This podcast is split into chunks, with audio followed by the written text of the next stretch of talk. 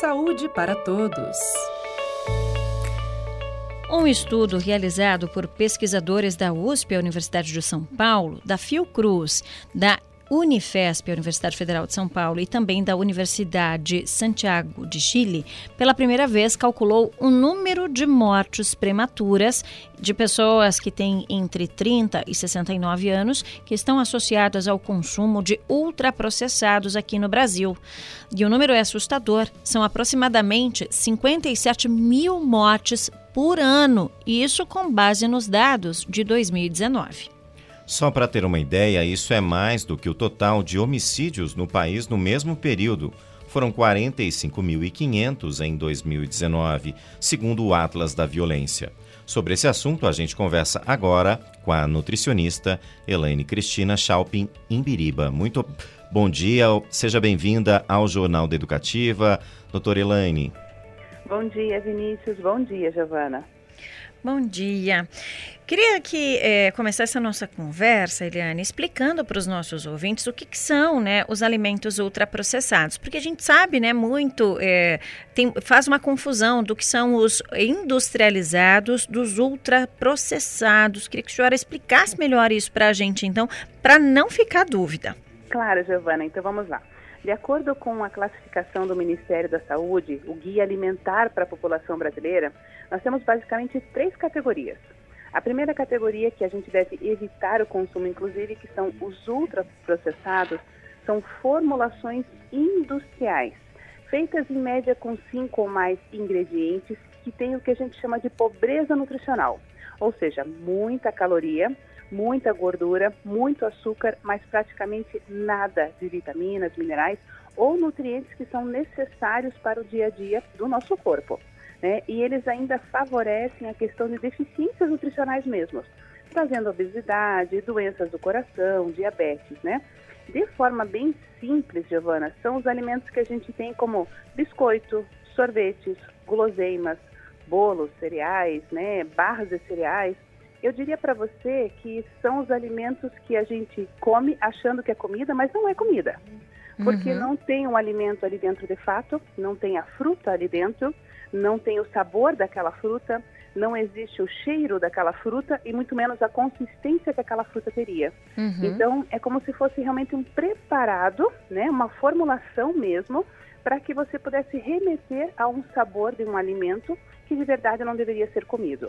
É tudo artificial, né? Tudo aquilo que tem o cheiro, mas que é pela essência, a cor, Exato. que também é pelo corante. Não Exato. é um sorvete que é feito da batida de uma fruta, por exemplo. É tudo Nada feito disso. artificialmente. Tudo artificialmente, 100% artificial, com uma premissa específica: trazer para você sabor, para trazer para você textura e, acima de tudo, claro, praticidade. Então, te fazer é, consumir de forma até não intencional, mas de forma muito natural, achando que realmente é ótimo aquilo ali e que bom, que é tão prático e tão fácil e tão saboroso. E aí, nessa pegadinha, né, doutora Elaine, é, é importante dizer, né, que esses alimentos acabam fazendo algum trazendo mal, né, para a saúde e trazendo muitos prejuízos aí à nossa saúde, né? Sim, muito, Vinícius, porque assim, ó, inclusive a Unicef fez um estudo muito importante agora ano passado, em 2021, com crianças de 0 a 6 anos, foram no, no, Brasil, em 21 estados, e foram entrevistados é, mais de 1.600 responsáveis, os pais dessas crianças, e todos, é, eh, 80% dessas famílias relataram que no dia anterior, essas crianças de 0 a 6 anos tinham consumido esses alimentos. E eles ainda diziam mais, por que, que consumiu isso? Por que, que a sua criança consome isso, né? E eles colocaram 46% a questão do sabor, 24% a questão do preço, 17% a questão da praticidade.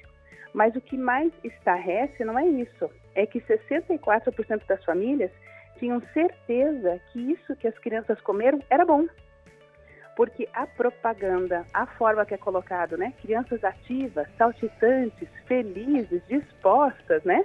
São uhum. crianças que estão consumindo esses alimentos. Uhum. E de 0 a 6 anos é a primeira infância, a fase de desenvolvimento cognitivo total. E hoje a gente já sabe, por exemplo, que tem uma substância entre esses alimentos ultraprocessados, que é utilizado muito, principalmente nesses macarrões instantâneos, que é tão comum, né? De uhum. copo, de pacotinho, que é usado para as crianças de forma muito simples, porque traz, remete à comidinha de casa, né? Ao cheiro da comidinha de casa. E esses, esses em especial tem uma substância chamada glutamato monossódico, uhum. que em outros países é proibido, que faz com que o nosso paladar, a nossa língua mesmo, tenha uma percepção de sabor exacerbada, por isso que parece tão gostoso. E além disso, esse glutamato, ele age diretamente nos nossos neurotransmissores e aumenta o déficit cognitivo em crianças. Puxa vida. E, e a irritabilidade, falta de atenção, e está ali dentro, está uhum. ali dentro do alimento. Doutora, até queria que, que, que a senhora explicasse, que você explicasse para a gente justamente isso, assim, com alguns exemplos. Tenho alguns aqui para te trazer como pergunta. Você já falou do macarrão instantâneo, é, uhum. é, é, algo que muita gente utiliza, e ele não tem só macarrão instantâneo, ele vem com aquele saquinho de tempero. O é, o, é, o sachê. Uhum. Isso é bolacha recheada, bolachinhas, né? Muita gente acaba dando aquela bolachinha de maisena para criança ali é, ficar mastigando, aquela criança muito pequena. É algo que a gente tem que tomar muito cuidado, porque é claro que a nossa vida corrida, a gente opta pelo prático, mas uhum. vale a pena cortar, por exemplo, frutas pequenininhas para deixar como petisco ao invés da bolacha, né, ali de uhum. maisena? Ela é uma, um, um ultraprocessado? Todo macarrão instantâneo faz mal? E aí eu quero uma pergunta minha também aqui, lá prática. Uhum. Aquele potinho de tempero pronto que a gente compra no supermercado, ele também é ultraprocessado? Que ainda diz que é do coração, mas é para matar o coração, tá? então nós vamos para a prática nisso, né? Então, uhum. primeiro, a, a, qual é, aonde está o grande perigo dos sachês de tempero pronto? E aqui nós vamos incluir o sachê do tempero do macarrão. Tá. tá? Nós temos aqui uma grande quantidade de sódio. Para você ter uma referência, um sachê tem a quantidade de sódio máxima indicada pela Sociedade Brasileira de Cardiologia dia. Nossa, no único nossa. sachê. E lembra que o sódio não está presente só no sal, o sódio está presente dentro dos alimentos naturalmente. Uhum. Então nós estamos adicionando um extra muito grande. Além disso, nós temos ali o glutamato, que é um grande vilão. E aqui eu quero fazer um adendo que o glutamato está naquele salzinho temperado colocado em cima da pipoca, que agora nessa época a pipoca vai rolar solta, uhum. né? Então tá ali dentro também. E quando a gente fala de bolacha recheada, nós temos um, um agravante. Nós temos nas bolachas recheadas dois a três tipos de açúcares, principalmente um chamado açúcar invertido, uhum. que é uhum. para dar aquela sensação de crocante, que a gente faz a bolacha em casa dois, três dias ela está morta e a da indústria dura um ano, né? Sim. Então, assim, o que, que acontece? Essa crocância, esse nível alto de açúcar, a gordura que está ali dentro, que na média é a gordura hidrogenada, que é uma gordura que forma placa de ateroma, ou seja, a gente está começando a ter jovens e crianças já com problema de hipercolesterolemia, algo que era muito natural mais na faixa etária avançada, né? Uhum. Por conta desse tipo de alimentação. E daí a gente vai além, porque a gente tem os cereais matinais, Oh, Sim. que energia, gente, aquele gatão pulando. Essa energia não é verídica, porque é uma energia só instantânea, pelo excesso de açúcar, junto com os flocos de milho, que já é um amido e um carboidrato por si só, uhum. e que já traz muito carboidrato, né? Então, quando a gente fala desses alimentos ultraprocessados, engloba tudo. Engloba aqueles nuggets, engloba salsicha, engloba hambúrguer, engloba também esses pacotes de tempero pronto, esses macarrões, né, essas bolachas recheadas, até muitas vezes engloba uma coisa tão simples, sabe? Uhum. Que é um uhum. requeijão.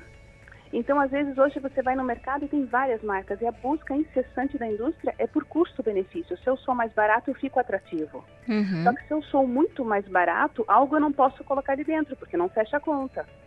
Então, o que, que acontece na prática? Você olha lá e fala, que delícia esse requeijão. Aí você vai olhar na embalagem do requeijão, e em tese o requeijão seria proteína, não seria tão ruim assim, porque vem do leite da vaca. O requeijão que está ali, na verdade, é uma mistura de amido com sabor de queijo e cheiro de queijo. Um mingau de queijo para você passar no pão. É, tem que ler bem o rótulo, né, com bastante atenção. E você de pergunta também sobre a barrinha de cereal. A, a, a senhora falou que não, não é, são todas elas que não fazem bem. Tem que prestar atenção em qual delas comprar, como que faz? Isso. A questão das barrinhas, ou mesmo das, desses alimentos saudáveis, ditos saudáveis, que trazem praticidade, porque também não é fácil a gente preparar comida saudável toda hora, né? Também se torna um pouco utópico quem trabalha, enfim. As barrinhas prontas, qual é o grande cuidado que a gente tem que ter? Na hora que você for ler os ingredientes, quando está uhum. escrito ingredientes, dois pontos, o primeiro os ingredientes que vêm, eles estão por ordem do que tem mais dentro da barrinha. Uhum. Então, se o seu ingrediente lá começa, né, com açúcar, açúcar invertido, e daí a gente tem uma maldade que são os açúcares com nomes diferentes, os homônimos que ninguém conhece, né? Sim. Maltodextrina e outros tipos de nome que você fala, ah, acho que isso aqui não me faz mal, não, porque não é açúcar, mas é o açúcar com outro nome, né? Uhum. Então, qual é o grande cuidado dessas barrinhas prontas? E, sem dúvida, lembrar que tem coisas ali dentro que o nosso corpo não processa. Um principal é o conservante. Um alimento, uma comida, ela estraga.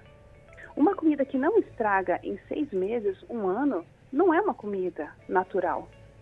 E o nosso corpo não consegue decodificar os conservantes e os corantes. Não existe uma enzima para quebrar conservantes e corantes.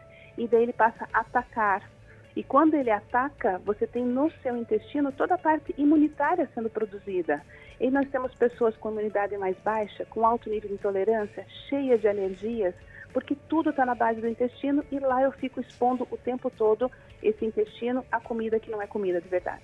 Uhum. Doutora, outro exemplo, né? O, o, os pães industrializados duram em média 20 dias ou mais. Isso também não é muito saudável, não, né? Olha, até mais, eu diria para você, tá, Vinícius? Tem pão ali que duram três, quatro meses. É Highlander mesmo, né? Ele faz quatro, cinco encarnações e volta ali o pão de novo, né? É bem Imagina isso. isso dentro do nosso organismo, né?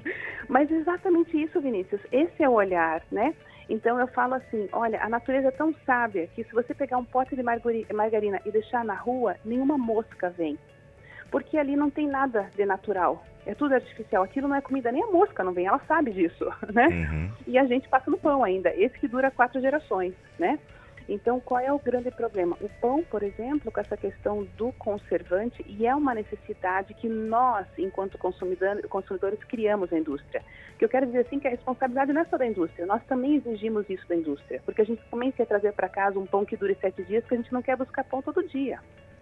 Então, de fato, o que, que acontece na prática? Esse pão que dura muito tempo é um pão que, infelizmente, tem ali dentro um conservante que vai agredir o seu estômago. E tudo é por exposição. Se eventualmente você come um pão a cada uma vez por mês, às vezes, tudo bem. A questão é que às vezes esse pão está todo dia e às vezes duas, três vezes no dia em cima da sua mesa para você se alimentar. E aí, combinado com a explosiva margarina, né, doutora? Então... Exato, exato. Margarina, né?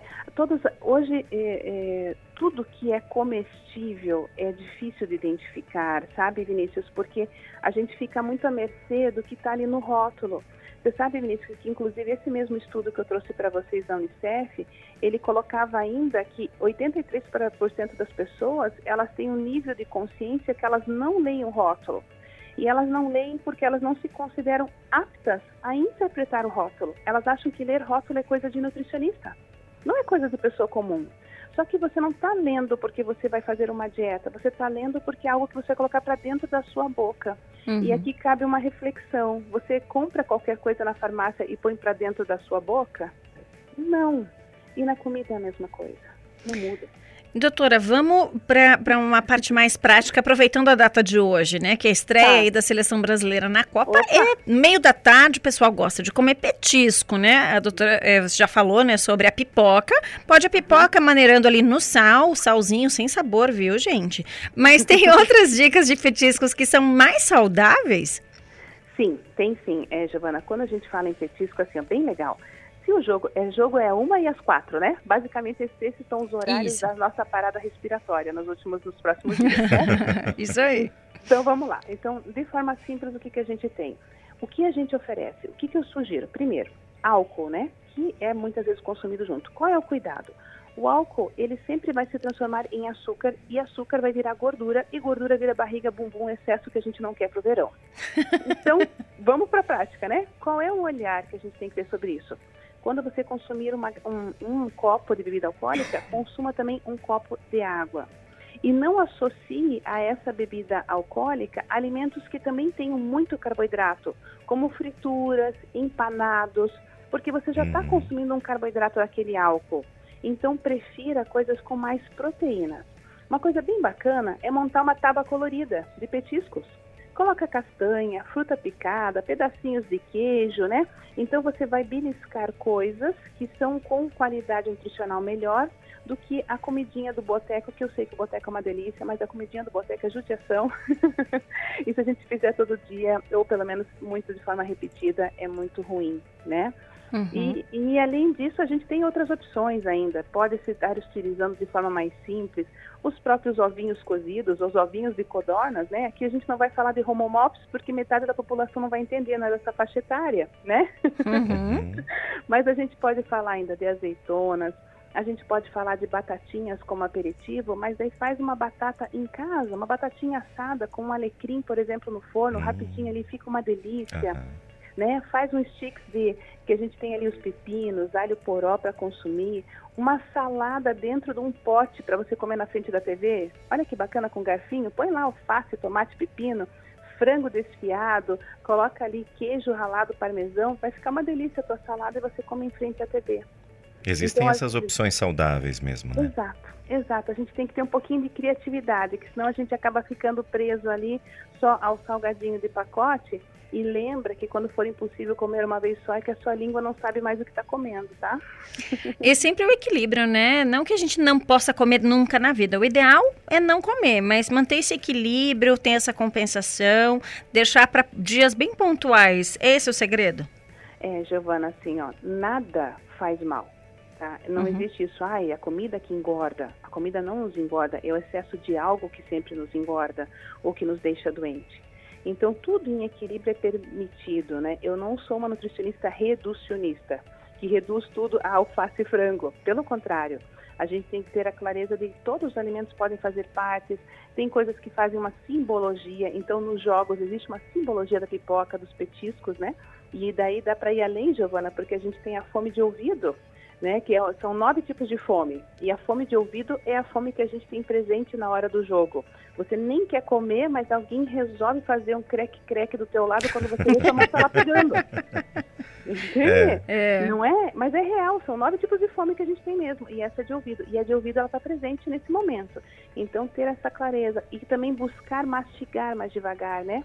Porque daí, junto com aquela ansiedade do que os olhos estão vendo ali, o coração, né?